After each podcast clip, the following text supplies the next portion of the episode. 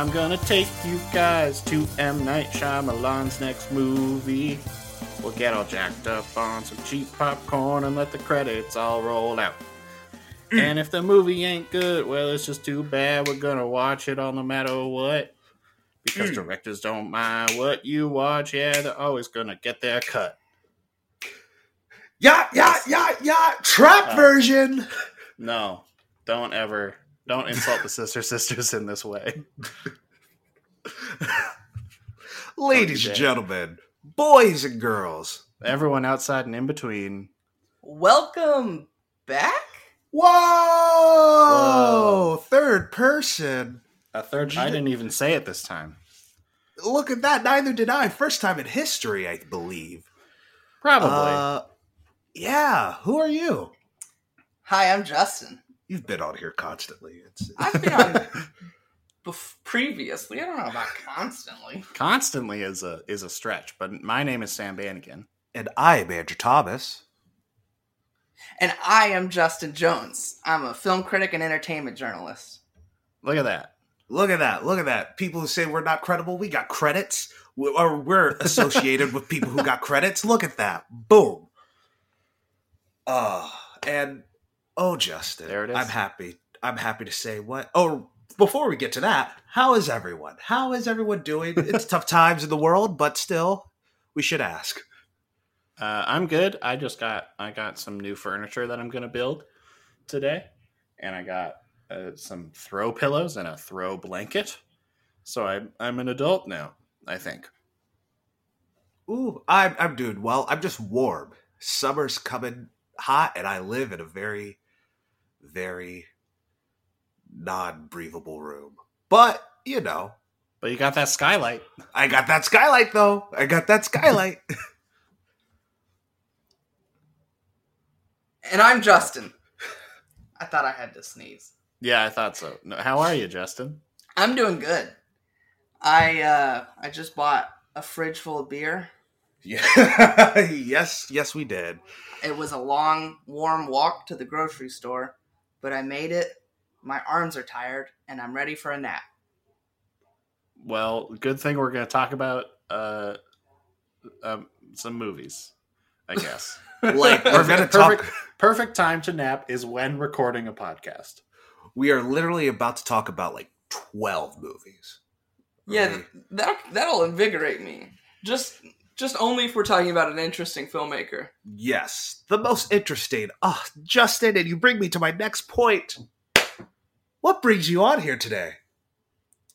I'm here to talk about Manoj Shyamalan, also called M Night Shyamalan, the most Also- interesting also filmmaker of all time. Also called M Night Shyamalan.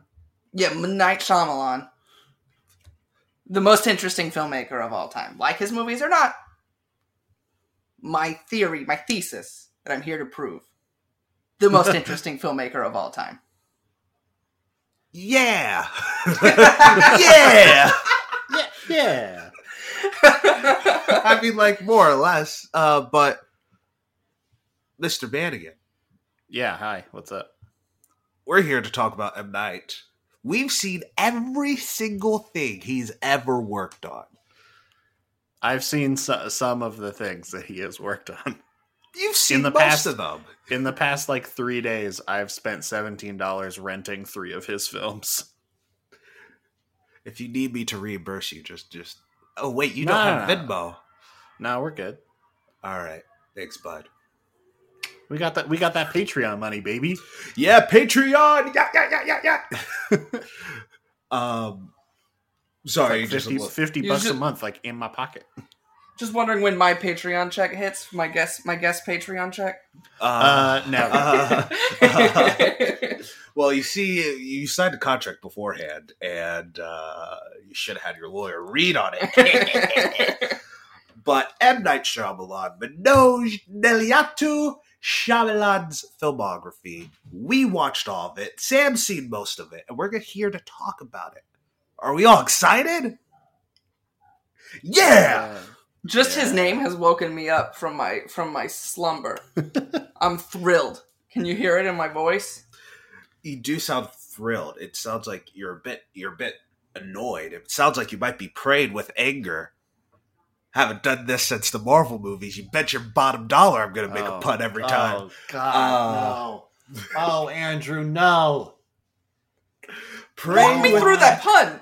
It doesn't matter. It doesn't matter. It doesn't matter. It's already over. It's already over. Don't explain jokes. Don't explain jokes. Uh, praying with anger. What 92? 93? I should have looked it You up gotta be research, boy. Uh, well, Sam is, or not Sam, Justin. Oh boy, we we saw his I know first two film. two bearded white boys on one podcast. What are what are we to do? What are we to do?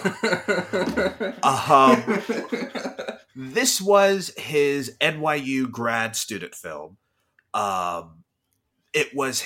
It's basically the story of uh, Mr. M Night going to India for the first time. He has an entire school semester there, and it's his lessons throughout that time. Uh, it is starring Mr. M Night Shyamalan himself, and I think it's pretty good. I think it's quite a fine movie that a grad school the grad stool, ugh, a grad school student would make. Uh, yeah, I like it quite a bit. Hey, Justin, what about you? for a for a student film, I found it almost impressively restrained. Like we, uh I watched Capone this week, and it has all of this like artsy student film sort of garbage in it. I like the movie fine, but it, student films tend to do this this very obvious imagery, and that that movie felt more inspired by something like Do the Right Thing than French art cinema of the '60s, which is weirdly refreshing Hmm. it was just sort of the story of this guy as he goes about his life. Um, I was sort of bored. It comes together at the end, but otherwise, uh, a serviceable first feature. Yes, and what do you think, Justin? This meant for like the start. This was his first big thing where he had a crew and whatnot. In his career, do you think this means anything or just Honestly, it felt more like uh, starting to take the training wheels off. It doesn't have a whole lot of his signature style. It is about faith. It's about the idea of faith, which is a key theme in a lot of his movies, but it doesn't really dive deep into his consciousness or or really any sort of that. It's just is about faith and uh, all the different facets that come with living in India and being an outsider. It's interesting to see the person that he was as a student more than it is interesting even to see him as a filmmaker. Yeah. I think this what this movie really did for him was make him like really excited to do his next work. Uh yeah, and I think that's uh, always a good thing to see. Sam, would you ever see this movie with, No. with us talking about it? No, I I I, can't not. recommend it. Neither could I. Uh, we also I- watched a, a a butt a butt version on YouTube. We did. Dear Lord. Yeah, if you have a YouTube account, sure, why not? Uh, Uh, but we'll just get make into this later. But like straight up, I don't. I think this will come up more as we go on. I just I don't like M Night Shyamalan movies. I just don't. I, I don't like any of them that much. So I'm not excited to watch any of his other films. Oh. Oh. Well, while Sam is sleeping, we'll be wide awake for his next few films. Wide Awake, 1998. Wide Awake, M. Night Shyamalan, written and directed. It's bad. What do you think, Justin? So he took six years in between Praying with Anger and Wide Awake. He wrote two big scripts. He wrote Stuart Little, which is. Amazing, ten out of ten. is adorable and cute, directed by the guy who made The Lion King. Wait, uh, Sam, is this Sa- M. Night Shyamalan's best movie, Stuart Little? Stuart Little is M Night Shyamalan's best movie. I just wanted to, I just wanted to get that on the record. That's a, Might have- that's a fact. Might have to go pop open one of my beers now. That's a that's a fact. and then he wrote She's All That. I think he wrote She's All That. yes, he was a ghostwriter. He's, yeah, he's uncredited, but he like wrote the whole script. man. and he he tweeted about this like just a few months ago. It was like one of his first full scripts that he wrote, and then he parlayed that into Wide Awake, which is a story about these children at an Episcopal school in Philadelphia. So they're being raised religious, and it is at the school that he went to, the elementary school, and it is so bad.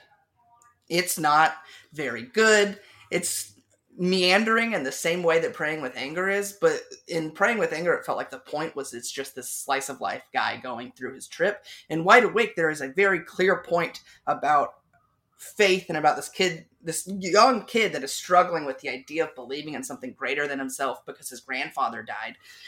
And his whole time, he's like, Is God real? Is anything real? And it's all building to this huge crescendo of thematic and narrative weight. And none of it works because it's just so boring. And then it has this this first Shyamalan twist, the, the first ever M. Night Shyamalan twist. Spoiler alerts for all his movies. Just get out of the way. Rip the band aid. Spoiler alert. Just rip it off.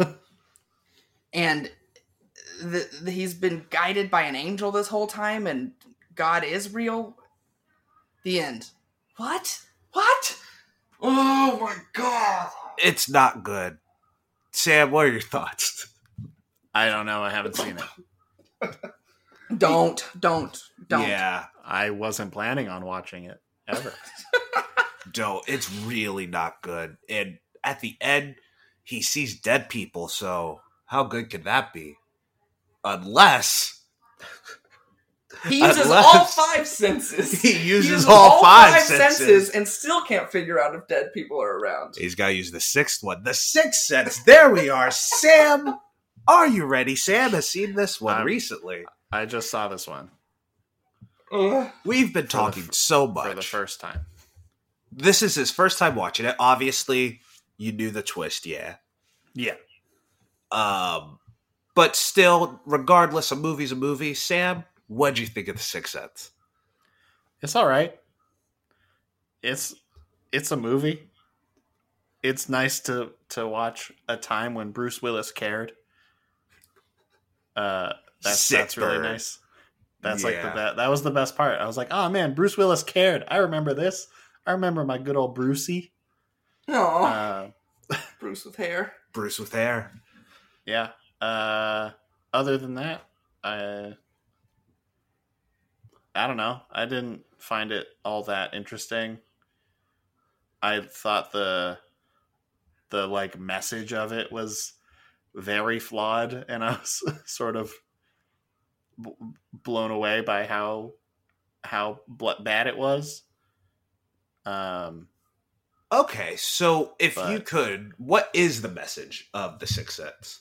Well not like the overall message but like the message of like oh there's this nine year old kid who sees ghosts and this child psychologist's suggestion is hey don't be a kid be an adult and help these people with their final wishes in their entire lives. That's what you should do forever now because you're a nine year old boy and this is what nine year old boys should do is grow up and help all of these dead people which i think is a very very weird message to put in your movie especially coming from a child psychologist character who should know that like kids should just be kids and not have to grow up before they have to grow up because that's like a big issue. So that felt really weird and i was like i don't i, I don't like this. Um yeah i don't know i just felt i just felt like it was sort of whatever at the end i was like yeah all right Mr. Jones? i i can see i the thing is i can see how you know in 1999 or whatever like this movie comes out and people go see it and they're blown away by like oh my god bruce willis was dead and that the whole time and that sort of i think propelled it past a certain point like it that that fact that twist i think made a lot of people think that this movie is like way better than it is in my opinion That's a good point about forcing the little kid to grow up before he's ready. I wonder how different the movie would be if he was like 15. It would take away some of the power of how scared he is, but also it you could do like a like a like a, with great power comes great responsibility if you're 16. Yeah. Yeah. But when- But when he's you're- nine. Yeah, that's true. That's a good point. Thank you, Justin. I don't. I it, it doesn't bother me very much because that's just sort of the narrative hook of the movie. Is there's a little kid and other people's problems are thrust upon him and he has no choice but to help them. But I I totally get that. That's it's an odd message to send. I think a lot of the whole story with with Bruce Willis struggling to overcome his demons and the demons he's created is like really emotionally powerful for me. I uh and and the way that he is able to positively impact the little kid's life and the little kid is in turn able to learn from that and positively impact even his own mother's life at the end that whole scene in the car really ties that movie together with him and his mom. And even though it's not like a ghost that he's helping out a, or a ghost that he's he's setting free he's helping set his mom free of her own ghosts by telling her about uh, his grandmother and what she has told him. And I, I think that really ties the whole thing up really nicely in a bow. It's, it's a very elegant neat package at the end Ugh, i'm sort of getting choked up that's a powerful scene It's a good scene. I, I like that. I liked that part, but I, I was still just sort of in that like he's nine. Like he shouldn't have to deal with like his mother's regrets for her life and her relationship with her mother. That's not his. Like he's a kid. He's a little kid. He's a little tiny baby boy. you're right he's more of a narrative device than a character Yeah. he's an object That's that's wisdom. that was my biggest issue with Sixth Sense, and I just yeah was like, okay, this is a film. Yeah. Um, Do you have any big thoughts about Sixth Sense, Andrew? I like it. Um, well, I what did you think of pre-hereditary Toni Collette? Oh, I, I, was loved her. I was like 10 out of 10 stoked when it was like Bruce Willis, The Sixth Sense. And I was like, okay, cool, yeah. And then it was like Toni Collette. And I was like, yo! oh yeah you love hereditary I love Hereditary. Um, okay i'm back yeah, no, I really like The Sixth Sense. Um, I've never actually thought of that point, Sam, and I feel like Justin, you put in really good uh, terms that he's mainly a plot dev- uh, device, not a character. Um, yeah, that's that's a very very true point. Huh. Uh, What what what I like about the movie is really just just the style. It's it's as the kids say, it's dripping in style. It's got that drip. Um, I don't think that's what that means. Is it not? That's what that's what Google told me. Um, wait then what does it mean I have no idea. is, is it is that? I think it's- a crisis. I think it's about like jewelry. specifically jewelry i thought it was like a well, like, like, your just whole like fit. fancy. Yeah, I think just fancy fit. I don't know if that. I don't know if a style. I don't know if that's style. yeah But I that's don't Yeah. know. andrew you used the word wrong Oh well. You know what? But you you, you can't hurt me because my spirit is unbreakable. I hate myself. I hate myself so much. Oh my god, I really do. Uh, 2002, 2001, six or uh, uh, Six uh, breakable. six breakable, the unbreakable uh, Kimmy Schmidt.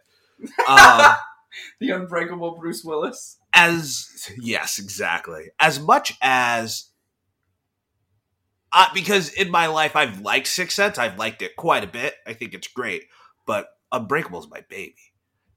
I love Unbreakable. I remember watching it once. I was really sick from school, and my sister was like, "Yo, have you seen Unbreakable?" I was like, "Nah." She was like, "You gotta," and I did, and I was like, "Yo, that slapped." I invented the word. Um, it's really, really just. A, I feel like it's a smart movie. The way that, especially the the context around it, where X Men just came out and Spider Man was about to come out. We're in this new age. It's not just Richard Donner Superman. Now it's you know, Sam Raimi Spider Man. Woohoo, so much fun. And Unbreakable is in such a middle ground of those two movies with its style, the way it's written, the character development between uh I always want to say David Duke, but I know that's wrong. Yikes! That's a, vi- Um, that's extremely wrong. What is it? That's like the most David wrong. Dunn. That's like the most wrong it could be. with David Dunn and Mr. Glass. Um, imagine if it was David Duke versus Samuel L. Jackson. I'd buy that for a dollar. Topher Grace.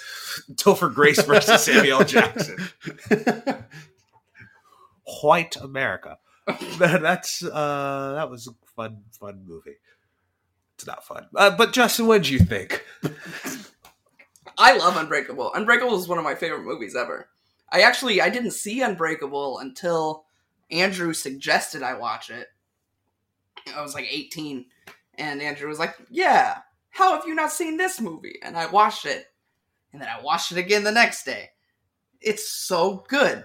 It's got a it's got a nice little twist at the end, but it also has this sense of discovery that makes origin stories so compelling and then it also has this retroactive uh, criticism of people who who feel like they're the hero of their own story.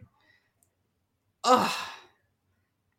It's got all of these levels of Shyamalan that I love so much.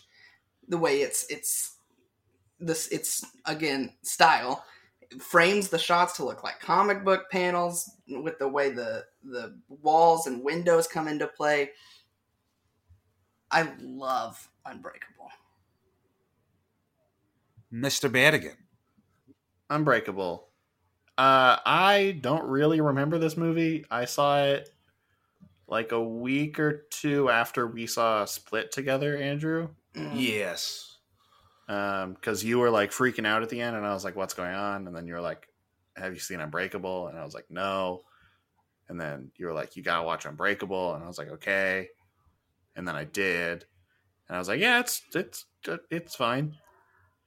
I didn't love it.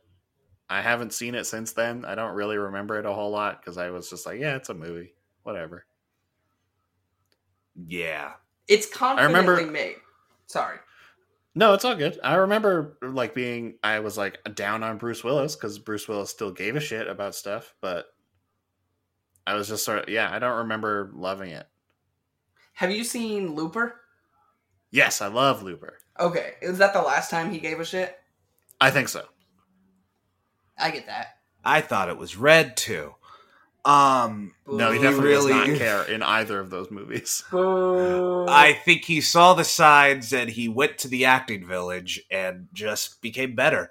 The si- that- signs in the village. What were you going to say, Sam? That was your that was your that was the best one you could Yeah, with. I'm still going to do the segues, but yeah, we're combining them. And I feel like this is the cutting point for the filmmaker that's going to be the next Spielberg. The filmmaker that everyone in Hollywood went behind and said, "Yeah, this is the next next great Hollywood director." It's were these two people movies saying that? Was that like that was like a big thing? It was very specifically they were calling him the next Spielberg, and I think part of that is that he made movies about children. Yeah, With with even Praying with Anger and or Wide Awake is about children. Stuart Little's a kids movie, and then Unbreakable and The Sixth Sense are movies about children that are thrust into these dangerous situations. Which is, I mean, that's E.T. But then in turn, it's a lot of the Spielberg produced movies of the '80s, like The Goonies and and those other ones. And so people were like, well, this is a guy who makes movies about kids that also have an edge the way Spielberg used to. And he has this unique style. And that's really about it. He makes good movies with a strong sense of style that are about children. And, peop and he uses these long takes that aren't showy, look at how pretty my long takes are, but they're, they just are oneers that happen to be long Mhm. and that's the similarities between him and Spielberg. And everybody was like, "He's the next Spielberg." He was on the cover of magazines, and then he made Signs in the Village, which are these Spielbergian science fiction movies that sometimes feel like pale imitations of of of the beard. That's what people call him. That's like his nickname. I didn't just Oh, make that up. really? People call Spielberg the beard. Like Hitchcock I've is the never heard master. Yeah. The beard, Why the beard? because he's got a beard. That's dumb. It's a thing. I didn't make this up. I'm not, I'm not getting at you. I'm just getting at the people who said that he's the beard. It's the same way they just called him the glasses. I, It's the same thing. I, I don't know what to tell you, man. No, I'm just saying. Whoever came up with that, that's dumb. That- Um, it does sound kind of dumb. Yeah, the I get it, but I do, it does sound dumb. Yeah. I love Signs. Signs is my favorite of his movies. I adore the movie. I think it's the tightest script he has. Uh, Uh, have you seen Stuart Little? Pretty tight. that is true. Little dri- hey, little low. When he's driving through the park at the end, are you kidding me? Yeah. yeah, it's fucking fire, man. Michael Um, J. Fox is a little as a little mouse. Amazing. And The Village is, I think, Hugh Laurie, ten out of ten. is is him finally trying to be what he thinks he is.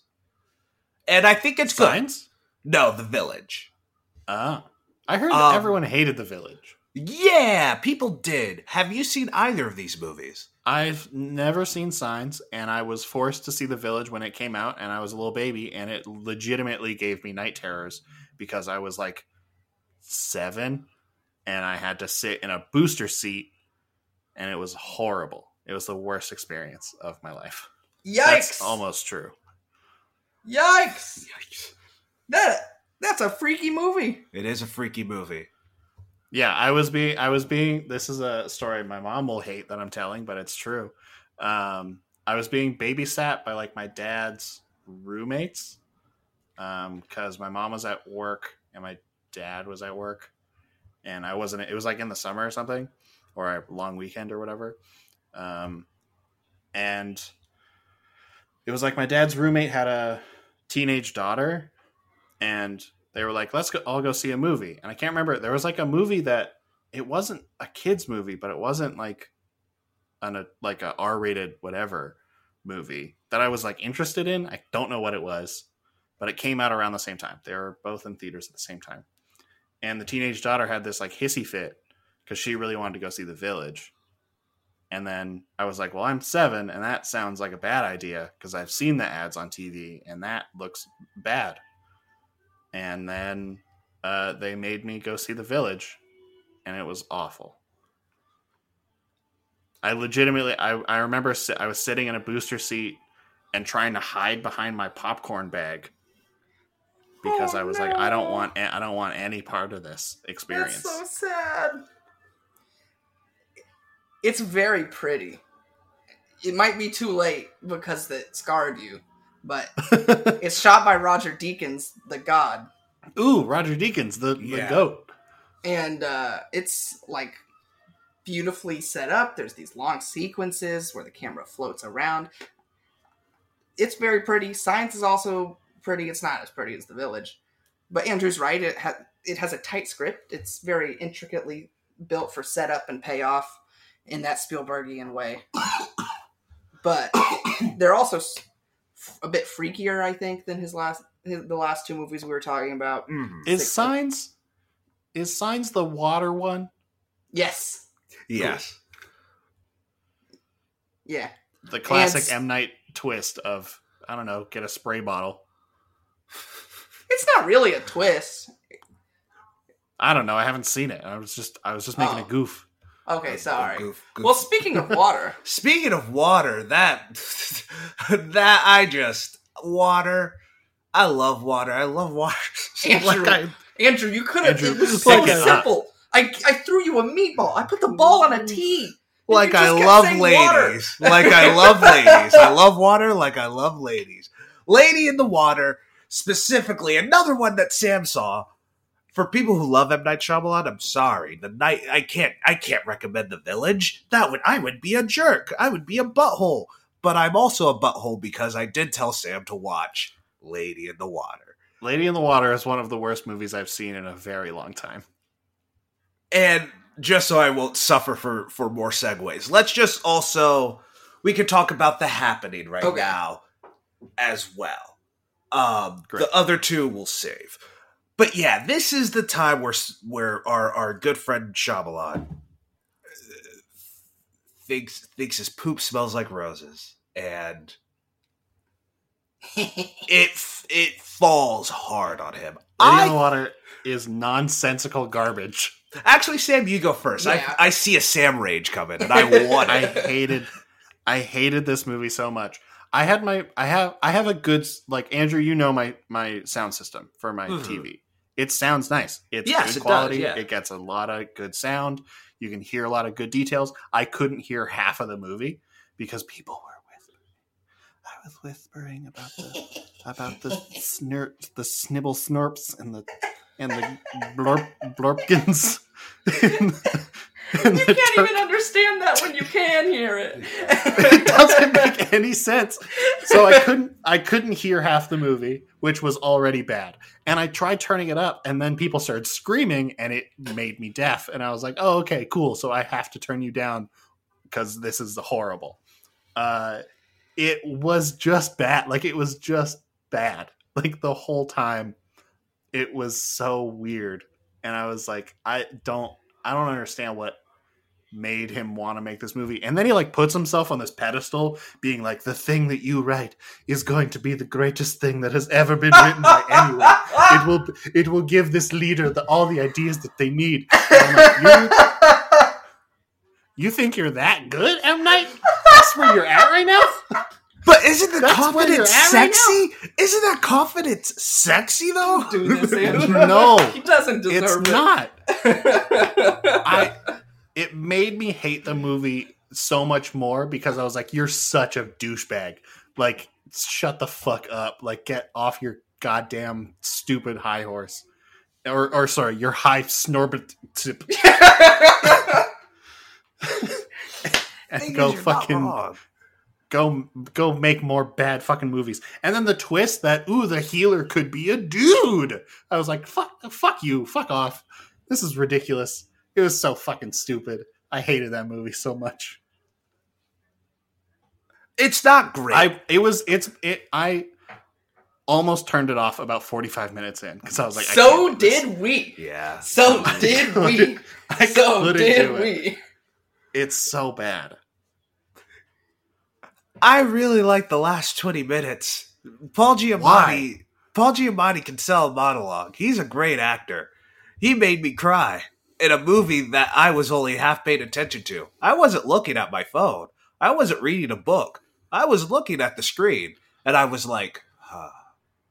So when I go to the grocery store, should I get almond milk? Should I get oat milk?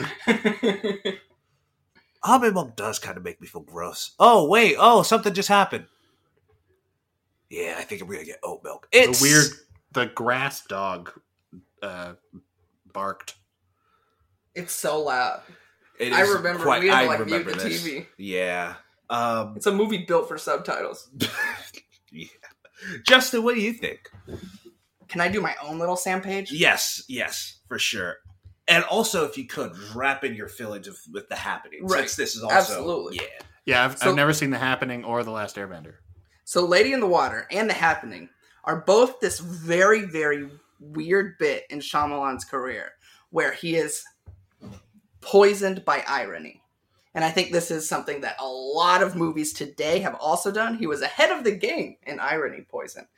But he was he he does this thing where he makes these movies that he puts his heart and soul into and people love them. Then he and they call him the next Spielberg. And so he makes two movies that are Spielbergian as all hell and nobody really likes him. That's Signs and The Village. People are okay with Signs and they hate The Village. And he says, "You know what? Fuck you. I'm going to do my own thing. Here's Lady in the Water, which is based on bedtime stories I tell my children. It's nonsense and you deserve it." And come on, man. I love your movies. Why are you angry at me? The whole movie, front to back, feels so angry at the audience. It stops to explain the plot because it thinks you're dumb, but then it says critics are idiots and they deserve to die. Yeah, that was a that was a whole weird thing that I was so uncomfortable. I was like, this is getting real bad. I don't like it. It keeps cutting back to this critic and then saying, but also the critic's an idiot. and then it keeps having people saying uh, talking about the nature of storytelling it, it simultaneously thinks you're too dumb to understand it but hates you for not understanding his previous movies it's so brutally annoying it's i do not like the first half of lady in the water it, it has some sense of earnesty at the end when paul giamatti puts the whole shit on his back and is actually delivers some some payoff and some emotional weight when the whole thing especially when it when it masturbates all over you with this M. Night Shyamalan guy, he's gonna inspire the next great leader. And then people hated this movie, and then he made The Happening, which is he says it's an ode to B movies, but he knew he thought he was making the great the next great apocalypse movie. The Happening is a movie where a disease spreads across the world that makes people kill themselves. And Mark Wahlberg and his family try to survive it. It's a lot like Bird Box, sort of narratively. Yes. And it is also, it keeps undercutting the tension with dumb jokes or just bad moments, these bad, corny moments. It doesn't know if it wants to be this weird B movie or this, this serious psychological apocalyptic thriller. if I could add in, I wouldn't necessarily say bad. I would say oddly bewilderly Bewildering. Yeah, Bizarre. yeah, yeah. direction. It's not necessarily bad. It's just like, yeah, I'm gonna jump out the window if everyone else is going out the door. Well, you're gonna break your neck if you jump out the window. That's why no one does it. It, What are you talking about? it's it's simultaneously corny and goofy and why and super self-serious. It is it's fine because it is almost so bad it's good. And these are both of these movies feel like a filmmaker fed up with people hating his work and just giving in to their worst most ironic impulses like ho ho ho well you don't like b movies i'm gonna make a serious b movie get out of here man is there it's Justin? Is there anything? And also, Sam, is there anything that could have made either one of these movies redeemable? Lady in the Water for Sam, but happening as well. Is there anything that could have been redeemable? No. Just all around. I don't know. Literally, no part of Lady in the Water did I felt was like, yeah, this was worth it. Like this is this is good. If you do this in a different movie, that's a good thing. Even Paul Giamatti's monologue, like I was like, this is not earned. This is just this is just kind of faff at the end, and it's like, yeah, Paul Giamatti's cool, but like up until this point, this movie has been so horrible that this makes no sense. I get it that. was Yeah. it was a fucking mess. And the fucking weird oh my god. I tweeted this and I thought it was very funny and I and I have to say it on the podcast and I hope that you guys think it's funny. I don't know. Um, but the weird like rock paper scissors thing at the end with the monk the mystical monkey beats the mystical dog that beats the mystical girl thing. I was like, what Yes. kind of weird bullshit is this? everybody's It each other's weakness Yeah. Yeah. It's I like it Fire was just Emblem. uh, it's yeah, like very what? fire like Emblem. Fire Emblem. Fire Emblem. It's a video game. An axe kills a Oh. lance, a lance kills a sword, a sword kills an axe. Is there a water emblem No, or Earth? No. What's the other one? Justin? Water, earth, fire, air. Long Air. ago, the four nations lived. Last Airbender and After Earth.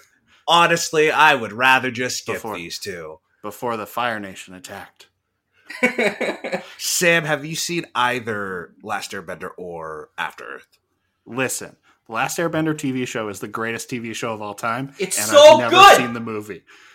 it's so good. The TV show's so good. The TV Oh. show is like one of the greatest TV shows of all time. I'll watch Um, it one day. It, Andrew, it's so good. It's Every- three seasons. It's tight. It's so good. Oh, Um, uh, yeah, so the Last Airbender movie, I was super stoked on because I love the TV show, uh, and then it came out around like a friend's, a, a- like a, a friend of a friend's birthday, and they went to go see it, and then my friend was like, "That was horrible. Don't go see it." And I was like, "Okay, cool." And I have not even a little bit thought about seeing it since then. Oh, I'm so jealous. what a life. It was a it was a it was a sad day when he was like, "Yeah, it's horrible. Don't go see it." And I was like, "Okay, thanks for telling me." And it would have I been much sadder to see the movie. Yeah. And then After Earth. Uh, I have not seen it. They're really, really not good. This is the time in his filmography where it's just sad. He gives up. He tries to do a big blockbuster. a couple months earlier with Last Airbender, Inception came out.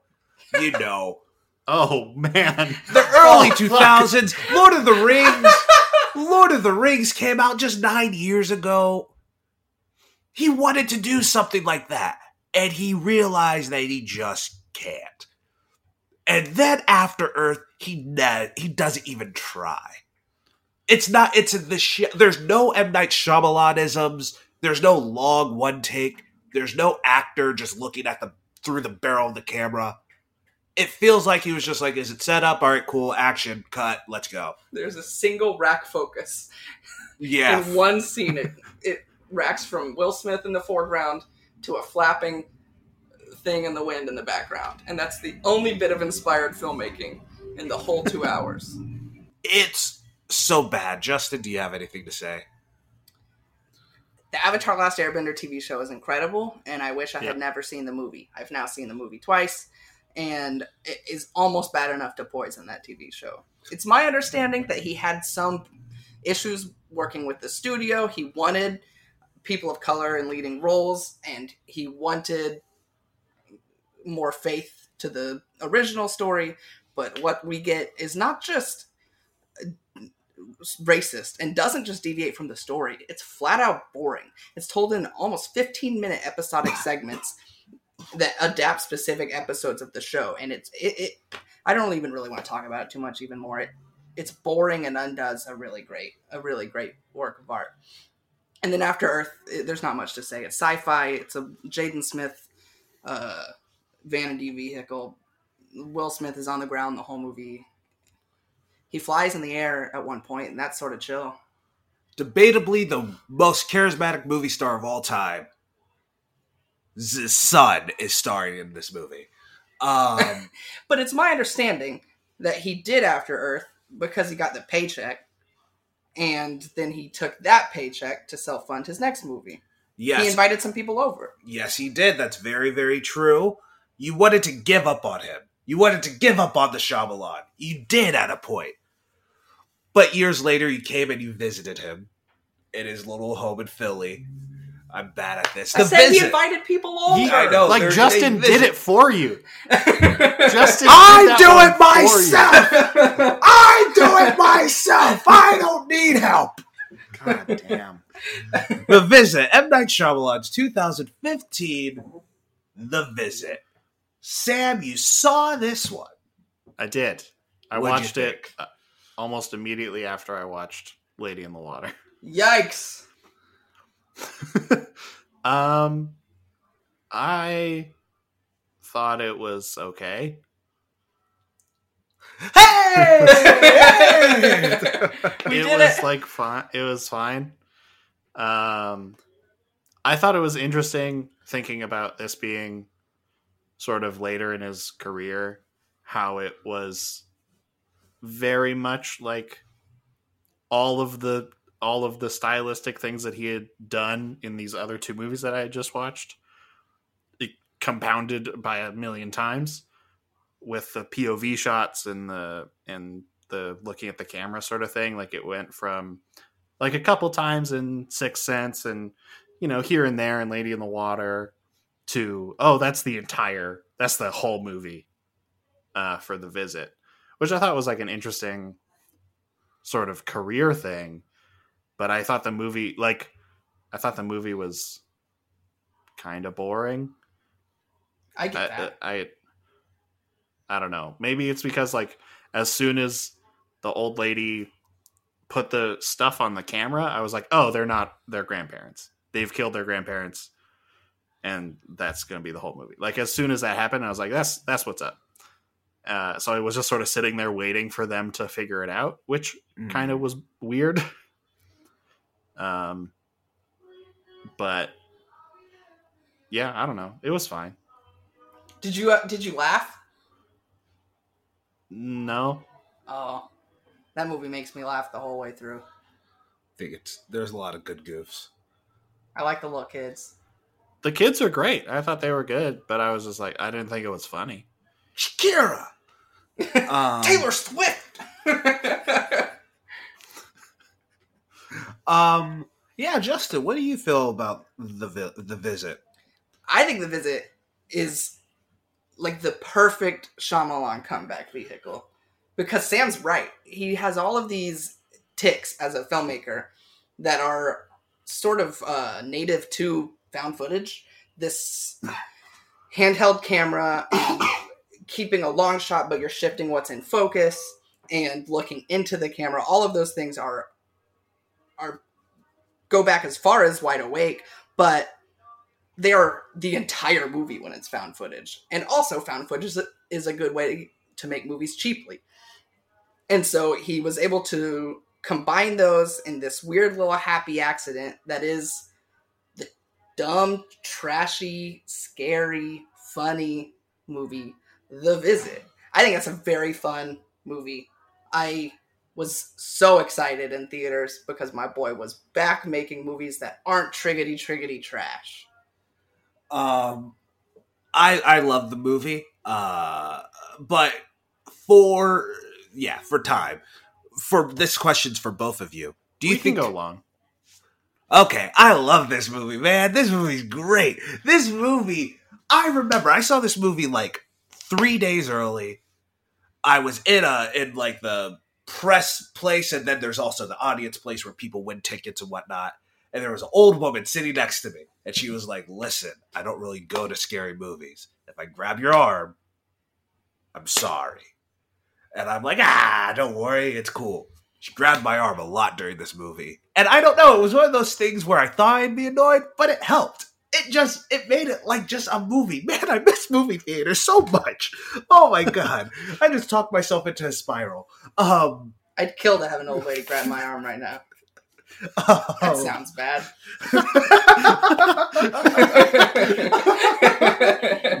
Your wife is in the other room, Justin. I, I, I meant like my bicep. yeah, I just have so much fun with this movie. Um, the question I wanted to ask was, uh, I and I feel this way wholeheartedly.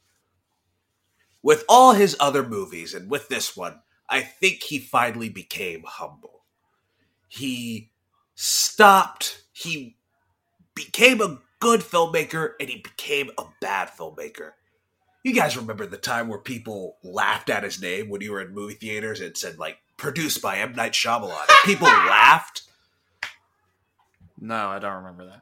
Oh, really? Oh, yeah, there was a time like right after Last Airbender, if his name came up, people were like, "Heh heh heh," because he sucks. You're gonna you're gonna put in a twist in that movie? I mean, that that's what he does. Yeah. But this was the movie that really made me see that he is no longer got that big ego. But what do you guys think? Sam, you can go in first. Yeah, Sam. Do you I, think I he don't became know. humble? I I guess I agree, but I I don't really like. I don't think any of his movies are great, so I don't see that same arc of like he was the next Spielberg to he's a joke to hey look he's like making good movies again. I don't see that because like I don't I didn't love The Sixth Sense. I didn't love Unbreakable. Like I was just sort of like those are fine films. And then obviously I hate Lady in the Water. And then I was like okay with the visit. So I was like, so for me, he went from like an okay filmmaker to a really bad filmmaker to an okay filmmaker. And that's just like fucking anybody can do that. yeah, I get that. I I think the the confidence to make a movie as dumb as the as the visit when you are a laughing stock is bold because you have to be like people are going to see this movie and they're going to see my name and be like this is a dumb movie with a twist. And i'm making a dumb movie with a twist. But that is the point. And i just have to trust that people won't laugh it off before we get to the end. And i feel like people didn't. I think it made pretty good money. People talk about this movie as you know that dumb fun movie the visit. It accomplished its purpose in a way that I was very excited to see. It, it didn't really put audiences in half. You know what I mean? Yeah, I get that. Feel like you Uh, were about to the say something. the the lady who plays the mom in the visit uh, is great. She's so good. What's her name? I thought She's that- amazing. She's like crawling underneath the house. No, no, no, not the not the grandma. The mom. Oh, Kathryn Hahn. Kathryn Hahn. Yeah. yeah, she's great. I was like, oh man, she's killing it. I love Kathryn Hahn. Yeah. I thought her I thought her monologue at the end was like tight. Yeah. I was like, yeah, we did it. This that one felt earned. I agree. hmm Um. Yeah. It really didn't split audience in, in half, right, Justin? God. There you go. You picked up. I put the- I was I was sitting here debating. I was like, oh, oh, should I? I guess I have to. I have nothing else. Split, and of course, Glass.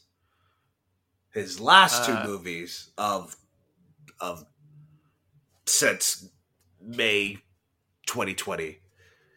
I'm just burning up in this room. Give me a second. I need to open this window. Y'all already did Glass for the pod, right? Yes. Yeah, so, we did a whole I- I fucking listened to that episode, episode. about that trash.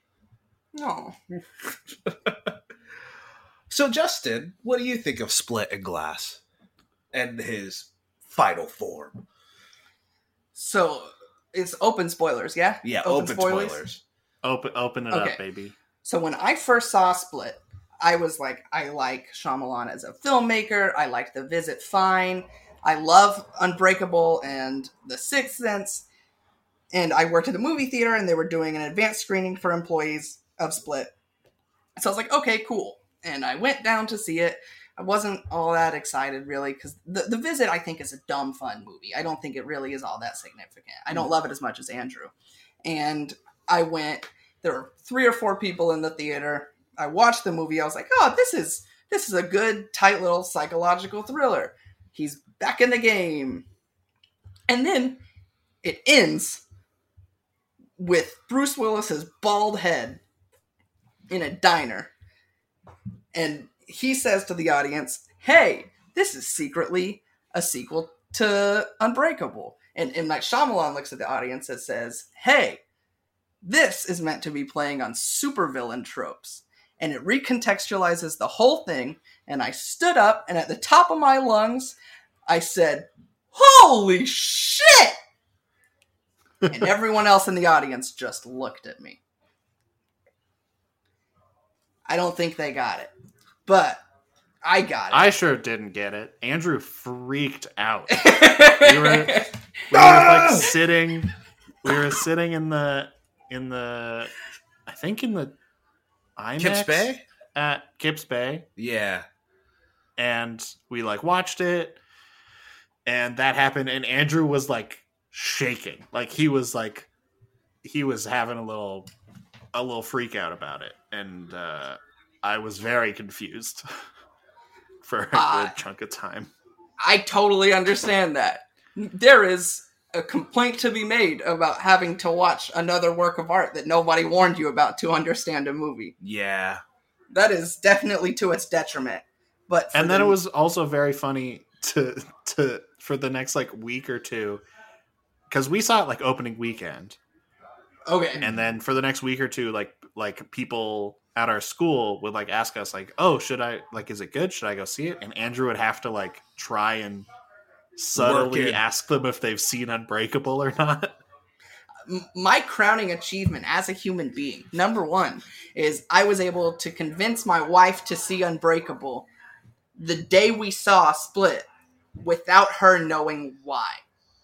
I was like, oh, this this Shyamalan guy, you know, you like The Sixth Sense. We should watch Unbreakable. Are you free today? Are you free today? Are you free? Do you have a couple hours? Are you free? We should watch. We should watch Unbreakable. Come over. Are you free today? it worked. It was great. And then we saw it, and the second my my boy Bruce's bald head appears, she said, "Is this why you made me watch that movie?" It's great. I love Split. Sam, have you talked about Split yet? I, I it's fine James McAvoy is cool. He is cool. It takes a lot of trust in a director to go that goofy in a serious movie.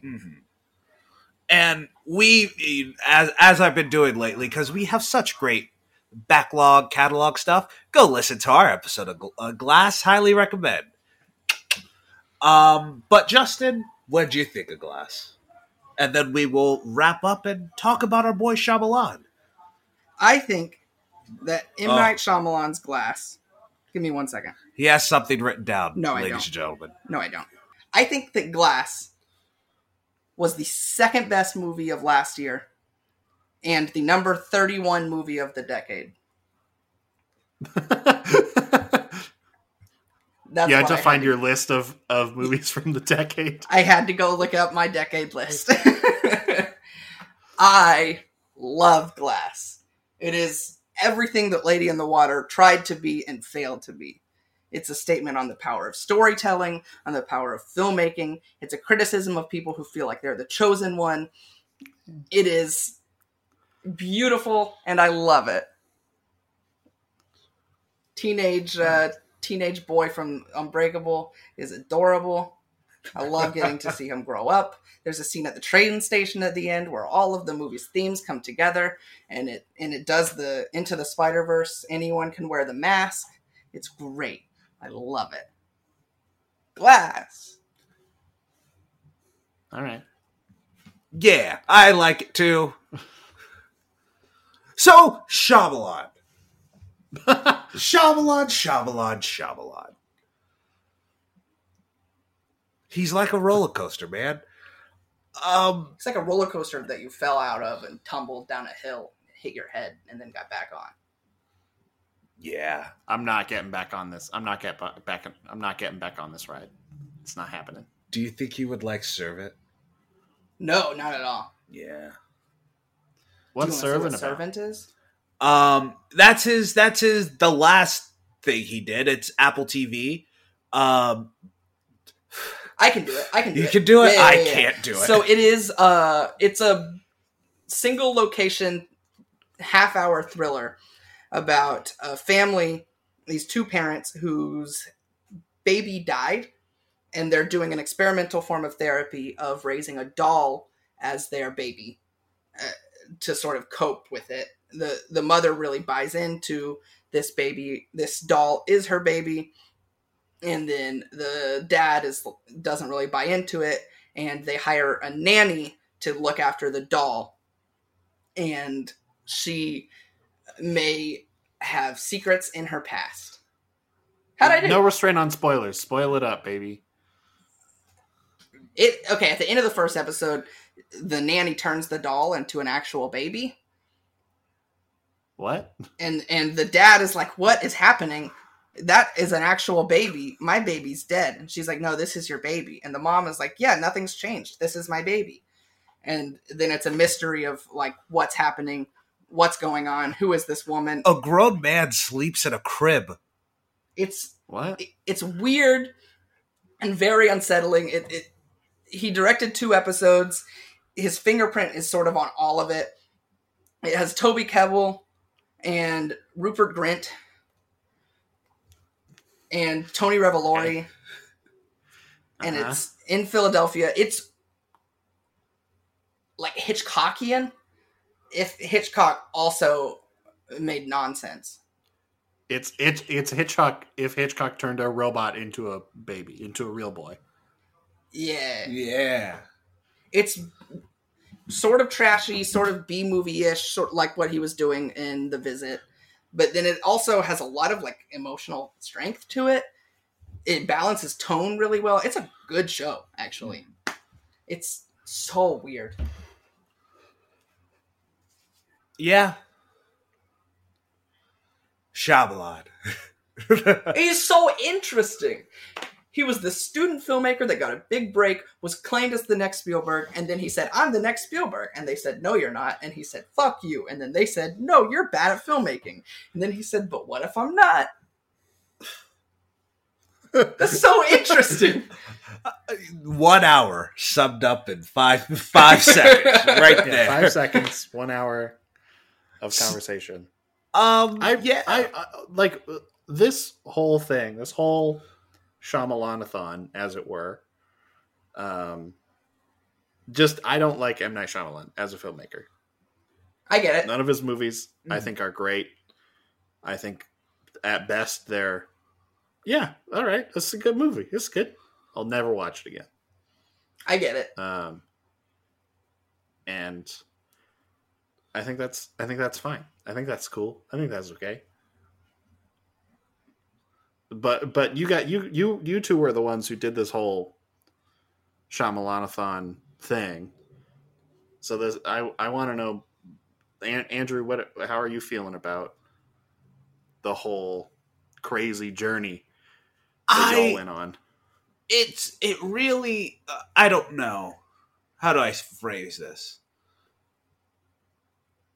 When I watch a bad Scorsese movie or a bad Spielberg movie, there's still a part of me that's like, well, like they get cinema. We we have seen a bad Spielberg movie together, so oh, that's a whole other episode. He likes Ready Player One. Oh, I thought it What? was the BFG. I think Ready Player One's fine. It's better than the book. Dear Lord. Justin's wrong. It's not better than the book. The book's like good. It's not great. It's not a great book. It's good. like when we see the even let's take Ready Player One for example. There's still like, oh well, that's Spielberg. There's still a large chunk of a movie where you're like, well, that's Spielberg. It's great, obviously, it's good. There are moments in the Last Airbender or After Earth where you're like, who is this guy? okay. What's happening? And I don't know. It's what I it's what I've been saying lately. Big swings or go home. And M Night Joint, he'll do a big swing. Sometimes. Sometimes he might throw a bat at you, and it'll hit you right right in the noggin.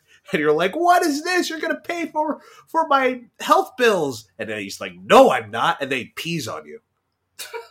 I really don't like After Earth. I really don't like After Earth. It's like falling out of the roller coaster and tumbling down the hill.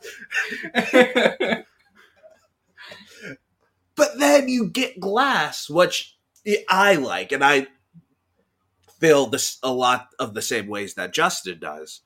Um, he's just fascinating, and he's someone that, good or bad, for until he dies or I die, I will continuously follow his career because, as I say, big swings only. Hashtag big swings only. Yeah. My takeaway is that I'm terrified for what comes next. Because we've seen him pour his heart and soul into movies, and we've seen what happens when people reject the movies he pours his heart and soul into. Lady in the Water is indulging in his worst instincts. And Glass, like it or not, he poured his heart and soul into, and people hated Glass. It, it ended up on like worst movie of the year lists. It, it Andrew and I are in the minority. So I am absolutely terrified that he's going to make another, well, fuck you too movie. I'm really scared. La- uh, a man in the water. I would watch the hell out of a sequel to Lady in the Water. I would too. I would too. Can't lie. I would too. Um, do you think this was sort of in that like in that like very sudden success sort of deal that M Night Shyamalan had in sort of a weird way? Other than the like four billion dollar check he got out of it, do you think George Lucas is in that like big swings of like, I made these really bad movies, and do you think he might ever come back, or is he just gonna chill? Do you want to go or should I? because he went from like American Graffiti to one of the biggest, to arguably the biggest franchise of all time, to nothing. I mean, he didn't hop on the biggest franchise of all time. He made it from cardboard and bubble wrap, Yeah, and then he ended up with nothing. and then and then he and then he went down. but my thing But in about that same sort of like when Star Wars and Empire and, and Jedi all came out, like everyone was like, "Oh my god, George Lucas!" Blah Right. blah blah. He's the, he's the best. right. Like he's the greatest dude ever. People worshipped him Right. for years. People still do. But then he I- made these three horrible films. I'd watch the prequels over Solo any day. That's That's true. Big swings only. I would I would also watch the prequels over Solo. Or his weird animated movie. What was that? uh, Strange Magic. Yeah, yeah, yeah. Yeah. Or or Red Tails. I mean, like this is not a Rise of Skywalker podcast, but you've watched the prequels over Rise of Skywalker. I would watch Rise I of would watch- Skywalker over Attack I of the would Clones. I would watch almost any movie over Rise of Skywalker. I would watch Rise of Skywalker over Attack of the Clones. Attack of the Clones, just trash. it is just trash, but he tries. I uh, I sound like a broken record.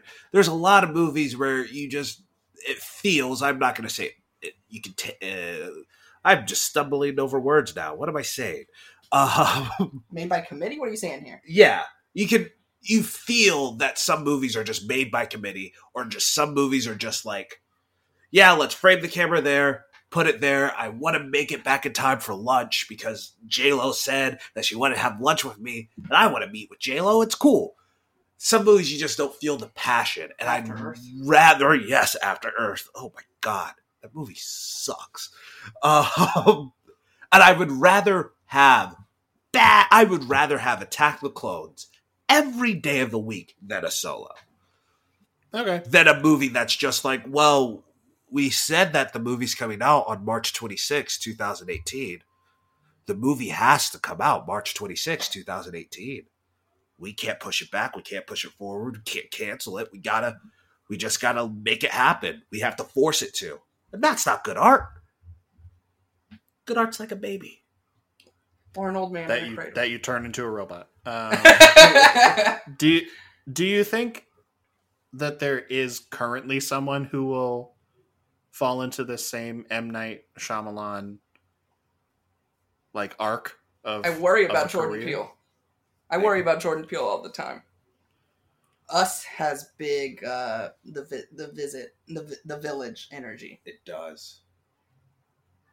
I think all three horror people that we all love Jordan Peele, Ari Aster, and uh, Ro- Roger Eggers. No, you can't can keep Robert all three. Eggers. I could see that happening to him. Y'all liked The Lighthouse, right? Yeah. The Lighthouse is amazing. Ten out of ten. Oh, y'all also liked Midsommar, didn't you? I didn't like Midsommar. Sam likes Midsommar. You liked Midsommar when you first saw it. I yes. Y'all's podcast was glowing. all I right, love that's Midsommar. fair. But I mean, I, I still love Midsommar. we're talking about their second movies. All of these kind of feel like Unbreakable, and all these people have the potential to That's be the next Spielberg, quote unquote. Just takes one of them for for it to get into their head. I, I, That's true. uh, yeah, Jordan Peele's a great pool. Do you have one, Sam? No, I, I wanted to ask you guys because you guys are more a more aware of directors and careers than I am, and much more aware of sort of M Night's career. That's why I wanted to ask you. But I think Jordan Peele is a, is definitely a, a good one. But I also think Jordan Peele has way more experience than M Night did when M Night made Sixth Sense and became the next Spielberg. Absolutely. Yeah. I mean, yeah. I wouldn't so, worry. so I'm I am worried. I think in the same way I, I am worried about Jordan Peele, but I think he just has more experience, and so he knows how to right. sort of deal with the industry a bit more and to deal with criticism That's true. That's a good point. in ways Yeah, that for M. sure. Night might not have. And and I think Jordan Peele is also probably just producing better content. Yeah. I'm like as as much as I don't want to go see it, I'm very excited for Candyman. That's true.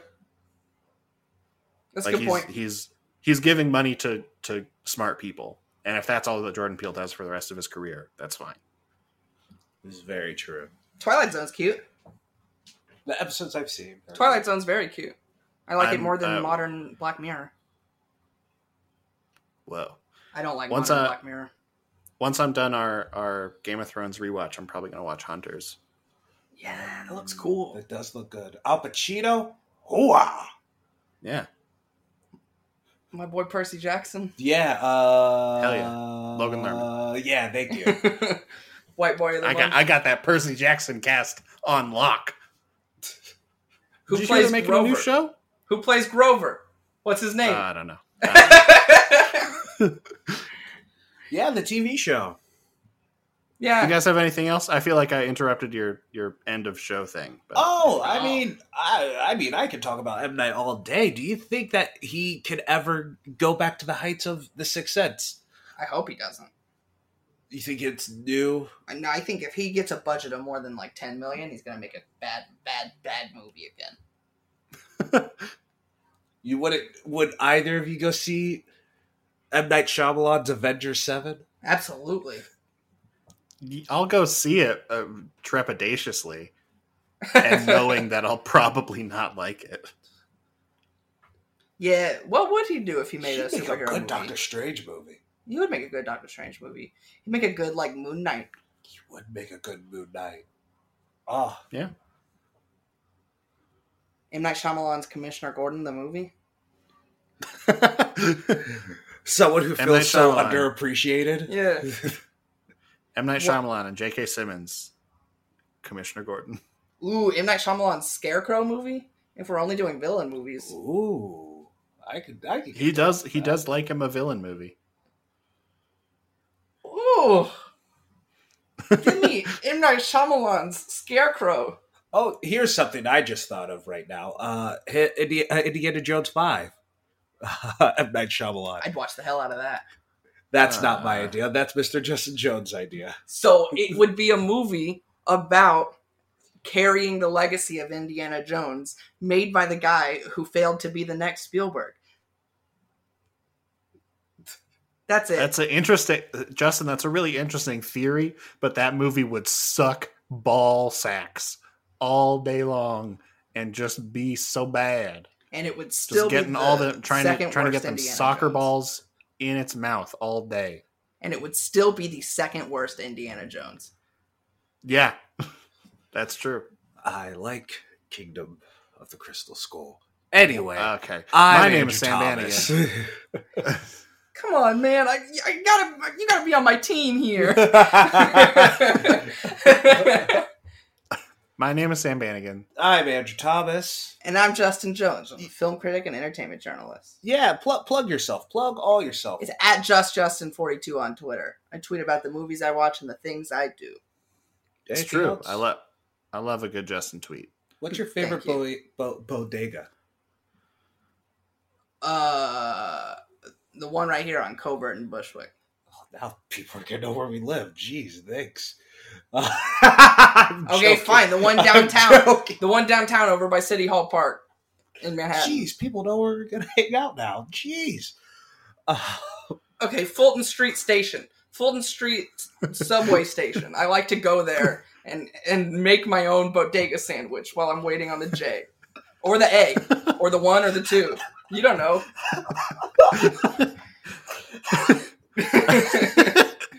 I think does, does NJ Transit come there as well? You know that? it does.